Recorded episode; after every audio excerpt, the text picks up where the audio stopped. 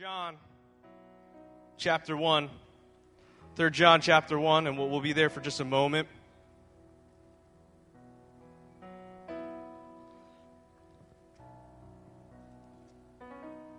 Third John chapter 1, starting verse number 2. In fact, we'll only be reading verse number 2. It says this Beloved, I pray that all may go well with you, and that you may be in good health as it goes well with your soul. Beloved, I pray that all may go well with you and that you may be in good health as it goes well with your soul. How many know that you can be healthy on the outside? You can look fit, you can look healthy, everything can seem well and good, but you can be unhealthy on the inside. Today I want to talk about being well with your soul. Is your soul well? Proverbs 18 tells us that a man's spirit will endure sickness, but a crushed spirit who can bear? It's important to recognize that it doesn't matter what is going on in your life. It doesn't matter what is taking place. It doesn't matter what report you may have heard, the circumstances that's going on today, the thing that you are going home to. If you have a healthy soul, if internally you are well, you will overcome. But if, it, if your inside is crushed, if it's burdened, if it's inundated, who can bear and what can bear? And so today I want to talk about being well with your soul. And I believe that being well with your soul, we need to have a quiet and calm soul. And so today we're going to look at Scripture. It's Psalm chapter 131. And you can turn there if your Bible. Psalm 131. It's a psalm that David wrote. And we're going to look here about how our souls can be well if we calm and quiet our soul. It says this, Oh Lord, my heart is not lifted up. My eyes, are not raised too high. I do not occupy myself with things too great and too marvelous for me, but I have calmed and quieted my soul. Like a weaned child with his mother, like a weaned child is my soul within me. O Israel, hope in the Lord from this time forth forevermore. Let's pray. Heavenly Father, we thank you for this time. We thank you for this day. We thank you as we celebrate and recognize Memorial Day and for all those who have paid the ultimate sacrifice for our freedom. And God, we thank you for what you have done, how you have laid down your life for each and every single one of us here today. God, we ask that you would move in this room. God, that you would speak to us, open our eyes and our ears to what we would, uh, you would have us see and hear today be with us, God. I ask that, Lord, you would use me, for without you, God, I am nothing. And we give you all the glory and honor and praise in Jesus' mighty name. And everyone said, Amen and amen. How many of you know someone that is loud? Yeah, anyone here knows someone's loud? And I don't just mean they can get loud. I mean, there's people who can get loud. They can change the, the audible level of their voice. I mean, someone who's just always loud. You know what I'm talking about? There are just some people who are just always loud. It doesn't matter where you're at, they're just loud and you can hear them. I remember there are people and I'd be walking around and like you just can you say, "Oh, there's that person." And like, "How do you know?" "Well, I can hear them." And they go, "Where are they at?" And you look down the road and they're like half a mile down. And, "Oh, but see, I can hear them clear as day." We know those kind of people. In fact, they're so loud that when they whisper, they're not whispering, they're just like breathy. It's like, "Hey, how's it going?" It's just like you're not whispering, all right? You're, you're still at the same level. You guys know what I'm talking about? There's just some loud people. I have a friend, and uh, they were a loud individual, but uh, love them dearly. And I made the mistake of going to the movies once with them. Now, I don't know about you, but when I go to the movies, I like to sit and enjoy the movie. There's a reason why they turn the lights off. There's a reason why they give you snacks and drinks. And so that way, if you want to talk, you just stick some popcorn in your mouth and let everyone else enjoy the movie. But I made the mistake of going to the movie with this one individual, one of my friends, and we're dear friends, so uh, no ill will towards them. But we're at the movies, and, and the first mistake I made was going to the movies with them. The second mistake was going to the movies with them to a movie they had already seen. And, it, and you, you already know where I'm going with this. And if that's you, you need to stop it. You need to stop it. So we go to the movies, and we're sitting there. The previews come on, and the previews go off, and then the opening scene comes on, and I should have known then what was I, to expect for the next two hours was the, they were just like, oh, you can't you can't miss this scene in five minutes. You know what happens is is this takes place and that goes on and, and it, it's just a complete shocker. And I'm just like, dude, really, really, you gonna be like that?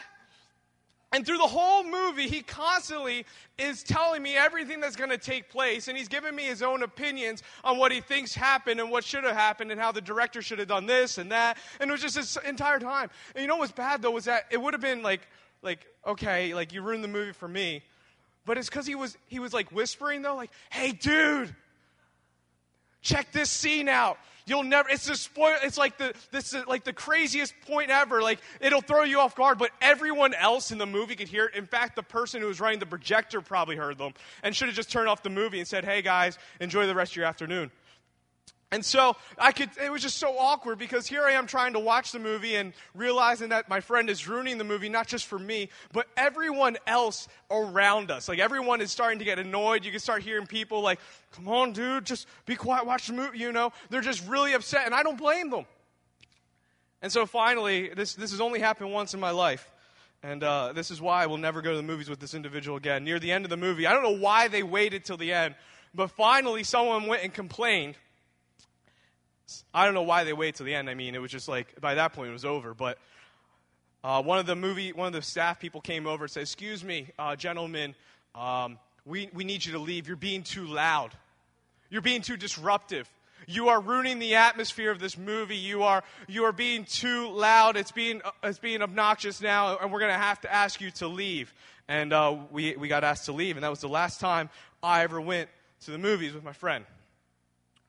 I think that life is loud. I think that life can get distracted. I think that life gets busy. It's hurried. It's so fast paced. You know, we wake up and you got to hurry to get out of bed. You got to hurry and get a shower, hurry and brush your teeth. You got to rush to eat your breakfast. You got to rush to get the kids ready. You got to rush to get to work or to get to school.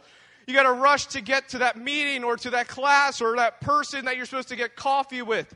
We're constantly moving. And then, without all that, just on top of that, though, you get this report here, or this news here, or something happened over here, and you have to take care of this and that. And before you know it, we're just inundated with life. Life gets busy, life gets hurried. It's so fast paced. In fact, even when we take a vacation, we move too fast. A lot of times you say, oh man, life is just so busy, and, and, I'm guilty of this just as much as anyone else here. But I'll say, oh man, it's just, you know, I'm tired, you know, I, I need a good vacation. And then finally I go away on vacation, and I run myself down while I'm on vacation. So that way when I come back, and how many of you ever said this before? I just need a vacation from my vacation. You know what I'm talking about? We have this propensity to move at a pace faster than we should. And I believe in all this busyness, in all this rush and hurriedness, if we don't take time to take care of our soul, we're not going to make it. We can't allow ourselves to get distracted by the busyness of life, by the hurried and the fast pace of life, that we neglect to take care of our soul.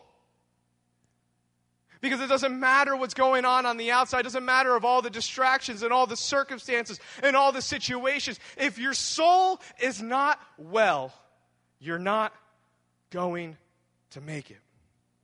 We can have everything in life. We can have all the power, all the wealth, all the financial security. Everything can be dandy and fine. It can be the sun shining, blue skies out, rainbows in the sky. But if our soul is not well, we're not going to make it in this life. And so here David is writing in Psalm 131, and I have to assume that King David probably lives a pretty busy life. I'm going to have to probably think that he's a king after all. He's got lots of responsibilities. He's got to be a busy guy. He's got to take care of a whole kingdom. He is king after all. And he writes this psalm, and actually Psalm 131, it's one of 15 psalms that we are we know as a song of ascent. And so what this means is that in, in the Jewish people, They would be in their caravans, and on their way up to Jerusalem, in their caravans, they would sing these 15 songs of ascent on their way to Jerusalem to celebrate the annual feast. And they would sing these songs and they would repeat them and declare them and trust in them all the way, the entire journey. If you, it, to, to help you understand, it was like their playlist you know, you go on a long journey, you got to set that playlist. I, I, got that playlist, or I got this song, and then when I get, you know, tired middle of the night, I got to have an upbeat song, and then I got to have some quieter songs. This was their playlist. But it wasn't just songs they would listen to, these were songs that they would declare. So in Psalm 131 that we just read, it starts off, it says this David writes, he says, Oh Lord, my heart is not lifted up, my eyes are not raised too high. David starts by acknowledging his position. He starts off this psalm by saying very simply, I am not God. Hmm. He says, I don't think I'm God. You know, I'm probably certain that people thought he was God. People treated him like a God or as God. He was king after all. And he might have been saying, I don't think I'm God. Some people might think I'm God. Some people might consider me God. They might treat me like God but I'm not him. In fact, he addresses what is the disease of so many kings in history, and that is pride. David saying, I know there is a God, and I'm not him. And maybe you're sitting here today and saying, Well, Pastor Brian, I don't, I don't struggle with that. I don't think I'm a God. I'd have to, I think that we all, to some degree or another, we struggle with wondering if we're the God of our own lives, though. See, a lot of times we have these, these sayings it's up to me. I got it. I can handle it. I'm going to make it work. I have it under control. I'm going to do it. And see, what happens is, is this kind of thinking can quickly become a self dependent attitude, and we neglect to recognize the one who is truly in control and the one whom we should truly rely and depend on. See, David, He's a powerful man in the world. He might have even been the most powerful man in the world at that time.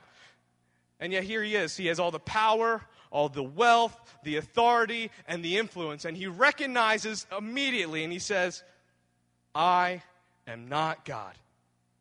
If you want to quiet your soul, if you want to quiet your soul so your soul is well, you have to realize that you are not in control. We are not in control, but there is one who is greater, who is in control. While we're on that subject, I just real quickly want to address something that I believe is plaguing this generation and this culture. And it's this idea of reckless ambition. And maybe you're like, well, what does that mean? And, and I think, you ever hear these things? Oh, just be who you want to be. You can do it if you put your mind to it, you can do anything. Just do it. Set your heart on something and do it, and you can make it happen. I think at times that this is plaguing this generation, this sense of reckless ambition, because my Bible doesn't tell me I can do anything I want to do. But it does tell me that I can be who God created me to be, who God called me to be. See, this reckless ambition, it can cause anxiety and angst. It can stir up our internal side and it can cause us to be struggling and it causes it to be all up and tied in knots as we're trying to strive for something we were never meant to strive for. We need to let go of these things. Ambition can lead to comparison, which leads to competition, which is causing us to be unstable, constantly looking to our left and to our right, behind our shoulders, wondering who's coming where. And our, I'm told my Bible tells me to keep my eyes fixated on Him and Him alone. I am not God of my life. We need to yield control of our lives. See, there's a peace that comes when you truly recognize that I need to let go of my life and give it to Him. I need to let, let go of control of all my dreams, of all my aspirations, of all my goals, my ambitions, my desires, my life, and let Him have control. If you want to quiet your soul, if you want your soul to be well, you need to realize that you are not in control. David continues in verse 1. He says, I do not occupy myself with things too great and too marvelous for me. I think what David was saying here was that he was willing to say at times, I don't know. I remember as a child, I would ask my father questions and, and I would ask him, Dad, can you explain to me how God always was and always is? That's a fair question as a child. I'd venture to say it's a fair question now to try to understand it. And I remember I would ask my dad questions like this Dad, can you explain this? Or can you explain this? Can you explain this attribute of God? Can you explain to me how God can do this? How Jesus is this? And, and there would be times where my dad would go through and he would open up the scripture, and I'm very thankful for that. And he would show me and he'd walk me through the scripture, say, Well, well son, here's this and here's that. And I'm thankful for a father and a mother who raised me in a godly manner. But there are also times, though, where you say, Well, well son, that's something for you to put in your list of things to ask God when you get to heaven. And I used to, I used to, it drove me crazy. And I'm like, well, why can't he tell me now? Because I always thought he was holding out on me. I, was, I thought always thought like he was holding some secret for me. And that when I reached a certain age, he finally like, hey, do you remember that time you asked me that? Well, I just want you to wait, but I'm going to share it with you now. But no, I think what he was really saying is, son, I don't know. And that's okay because there is one who does know. See, Isaiah 55 tells us this. He says, My ways higher than your ways, and my thoughts than your thoughts. See, there are things in this life that are beyond our understanding and our comprehension. And even though we might want to know it all, I don't believe we should know it all. Just because we can know it all doesn't mean we should know it all. And I would venture to say that we can't comprehend or understand it all, and it goes beyond us. Things beyond our limited thinking. And so here's David. He has he is the king. He has unlimited resources. He can tell one of his servants, "Listen, I need you to go find this out for me. I need you to go find that out for me. I need you to go take care of this. Grab me that information." And in this moment he is saying, "There are things that I don't need to know. There are things that are beyond my understanding and that I don't need to know them." In fact, the one time that David goes and gathers information that he shouldn't have, causes it to wreak and cause havoc in his life for the rest of his lifetime. And I'm talking about Bathsheba. If you're familiar, he asked, Find me, find me the information about that woman, and we know where that goes down in his life.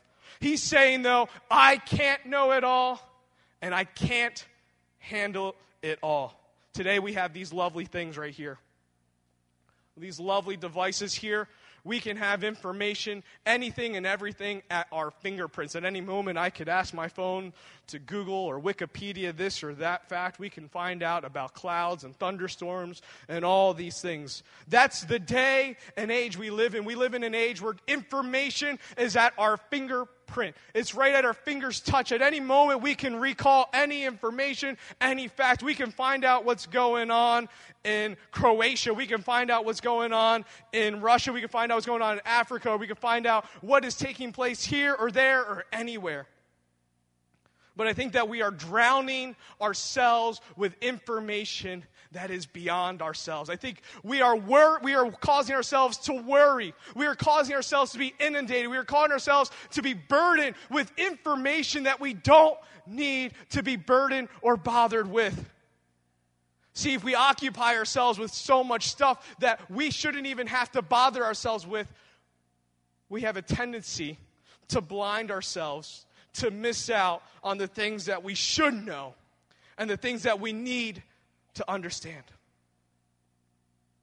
Like gossip. We love a good gossip story. Oh, did you hear this or did you hear about that? Did you hear what that person did? Are those things that we need to know about or things that we should just walk away and say, I cannot bother myself with these things?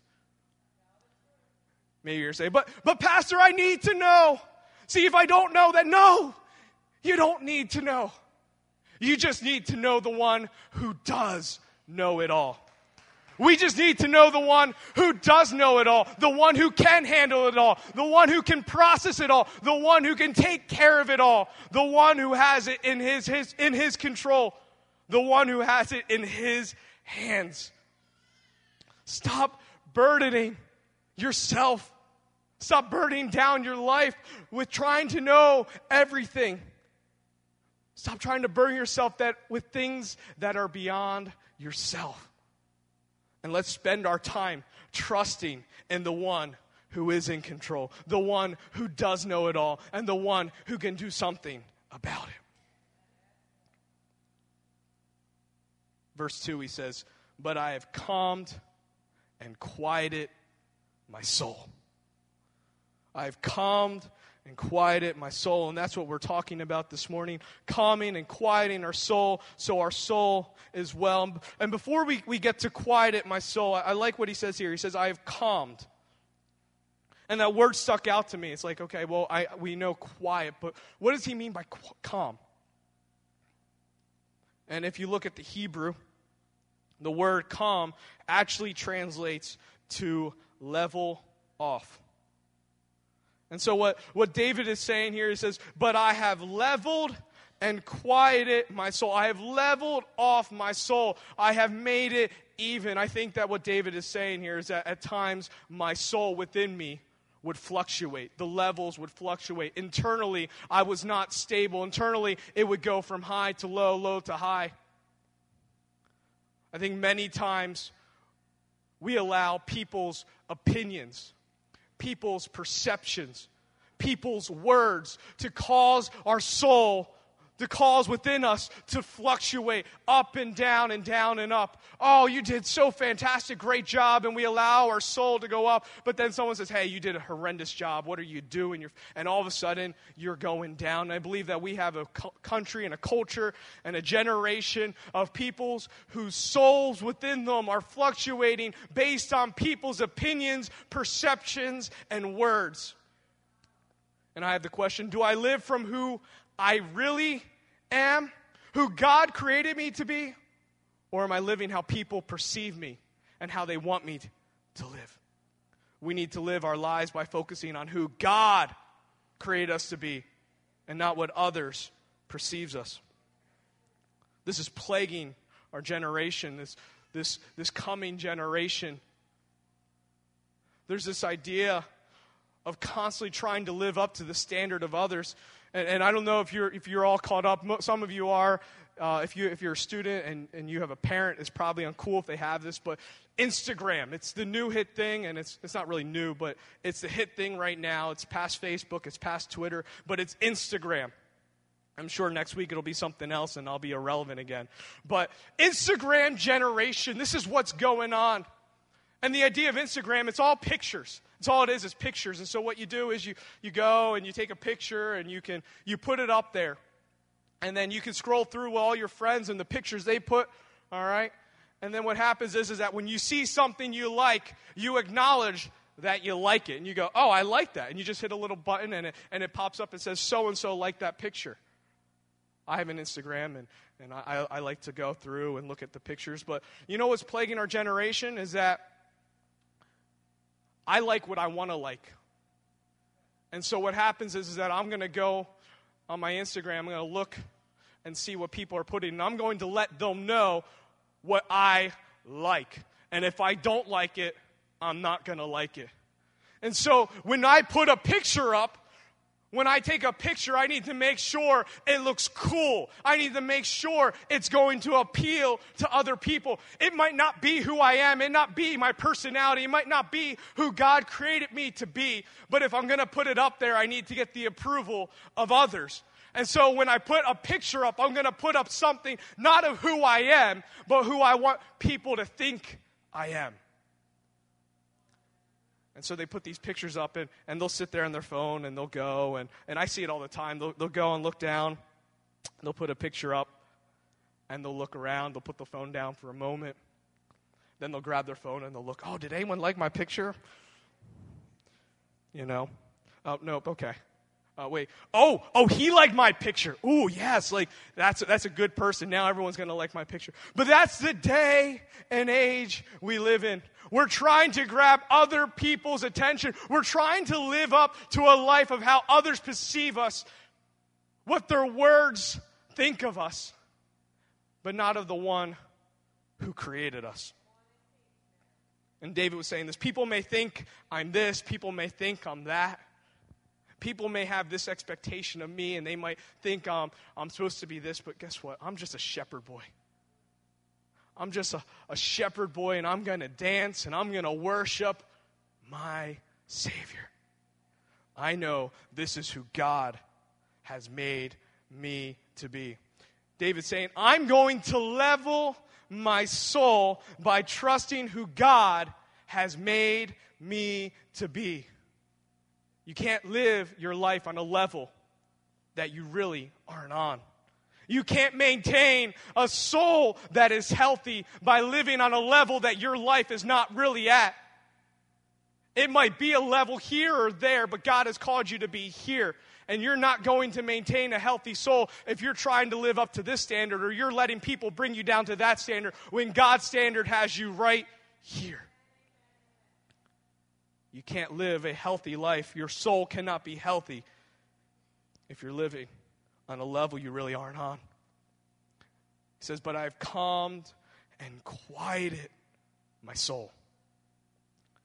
And then verse 2 in the second half, he says this like a weaned child with his mother, like a weaned child is my soul within me.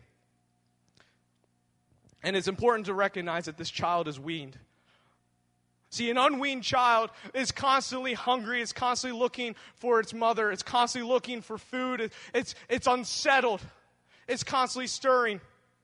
There's no order to when a child eats. It just, when it's hungry, it lets you know. It's never settled, though, there's no structure to it.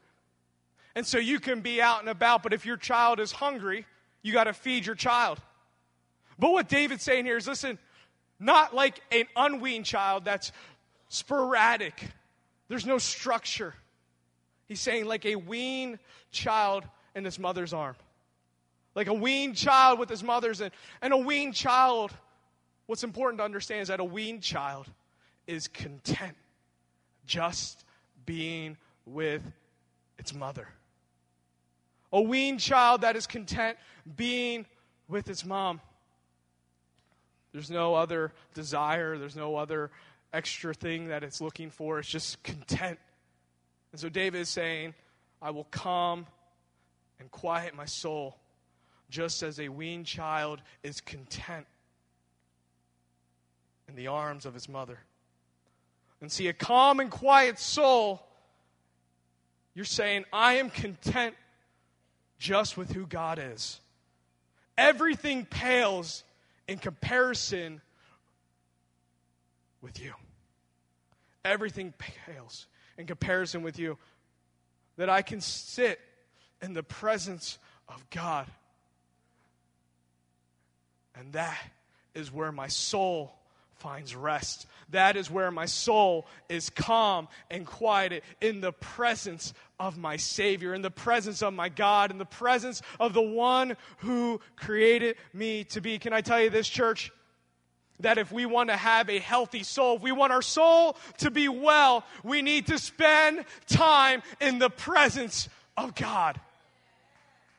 If you're not spending time in the presence of God, if you're not content in the presence of God, your soul will never be settled. Your soul will be a constant unrest.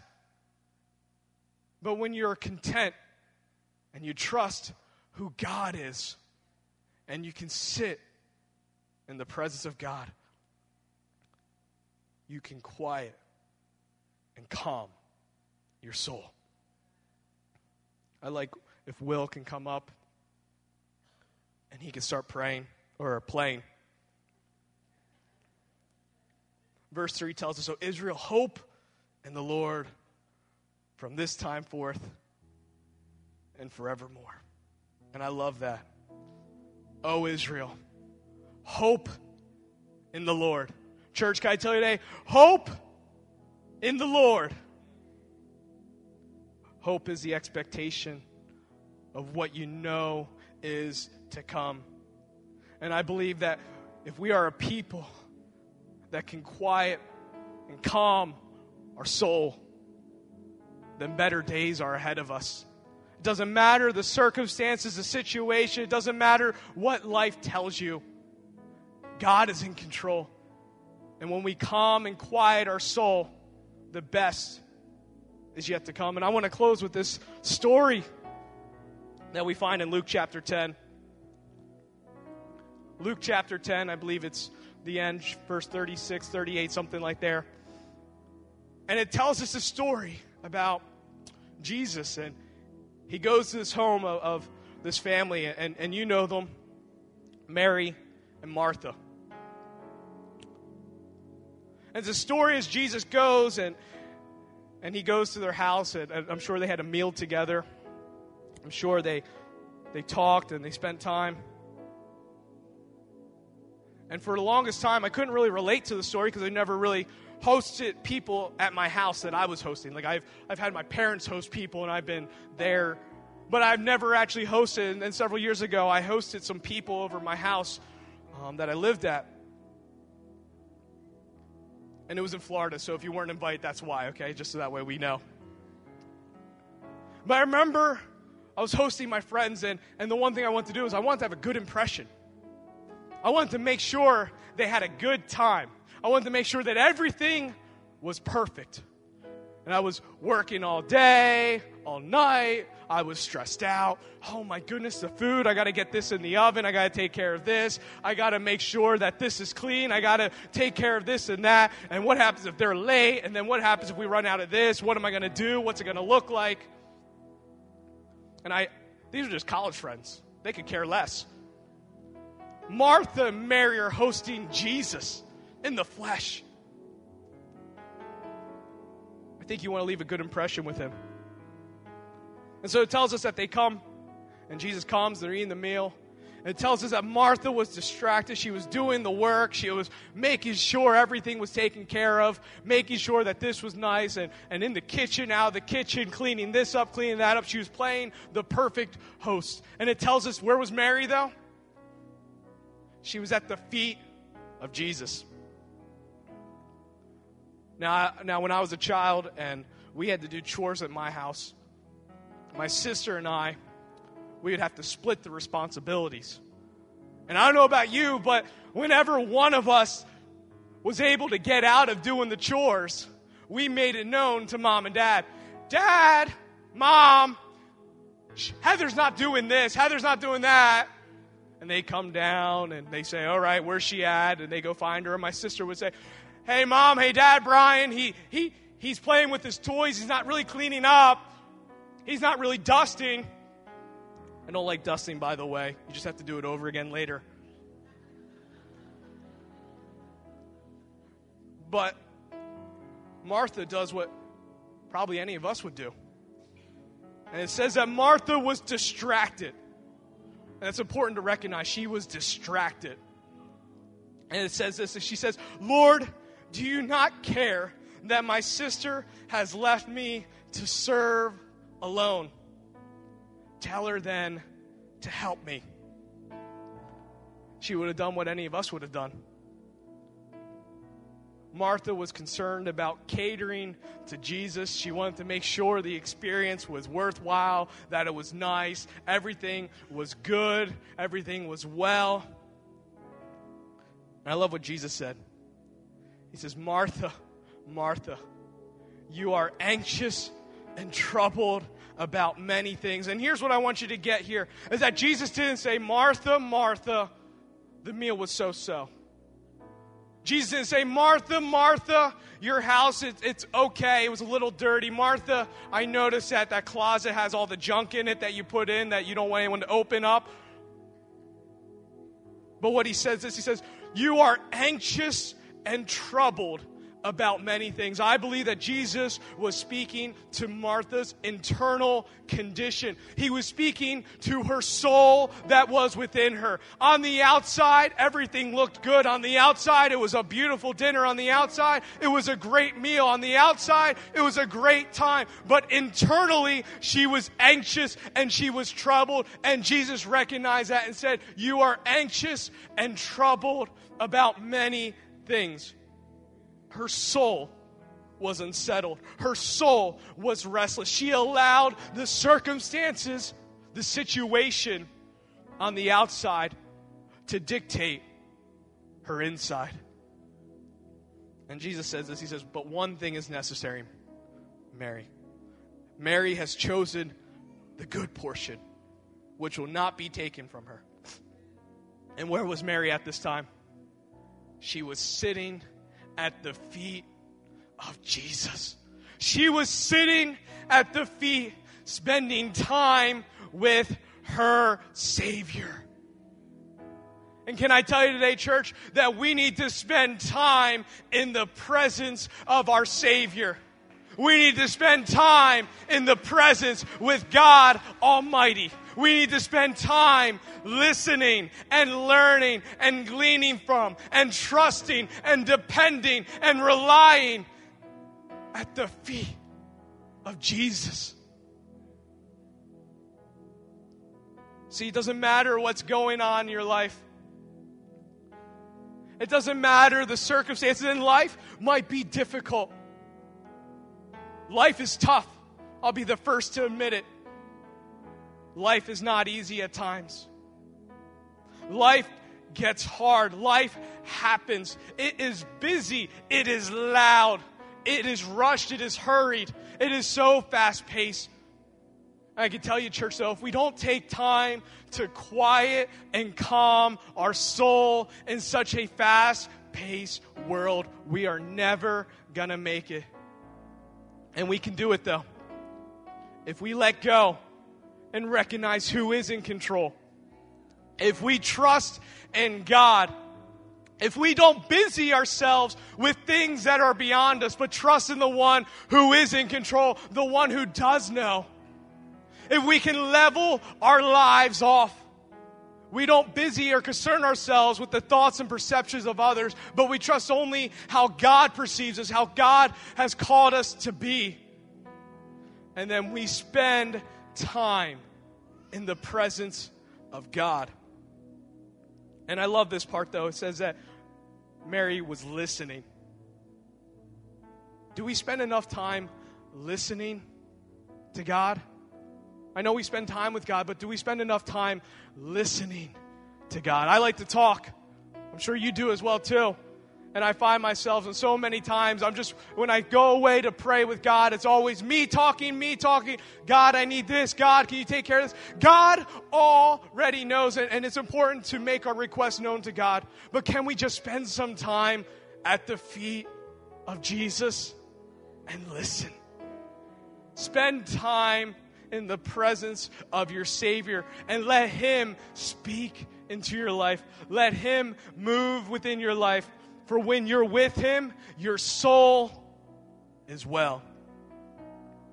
How much growth, how much healing, how much peace can we bring to our souls if we just rest in the presence of our Savior? Proverbs says, A man's spirit will endure sickness. A man's spirit will endure. But a crushed spirit, who can bear? If we're going to make it in this world, we need to have a soul that is well. And our souls are only well when we put our trust in Him. We let Him speak into our lives and we spend time in the presence of God. I want to pray with you tonight. Heavenly Father, God, we thank you, Lord. And God, we ask that, Lord, you would, you know each and every person in this room. You know where each person is going through. You know their circumstances. You know their situation, God. And Heavenly Father, we just ask that, God, you would just bring peace that you would help them to calm and quiet their soul. God, it doesn't matter the circumstances or the situations, you are in control. You know all things, God. You have made a way where there seems to be no other way, God. And so, God, let us not be a people with restless souls, with souls that are burdened down, that are weary, that are inundated with this and that, with the busyness of life, but let us be a people who you have called us to be, who you have created us to be, and that our souls would be well with you, God. That our souls would find peace with you, that our souls would find rest with you, that our souls would find hope in you. For greater things are to come, for you are in control. And be with us this week, God, as we go, that we would be a people who would calm and quiet our souls this week and that we would go forth and make you known in a world that so desperately needs you for your glory and your honor forever. For we believe the best is yet to come. Thank you, Lord, in Jesus' mighty name. And everyone said, Amen and amen. Be blessed. Have a great week. Enjoy the rest of your Memorial Day weekend. We have baptisms tonight, so we hope to see you here tonight. God bless.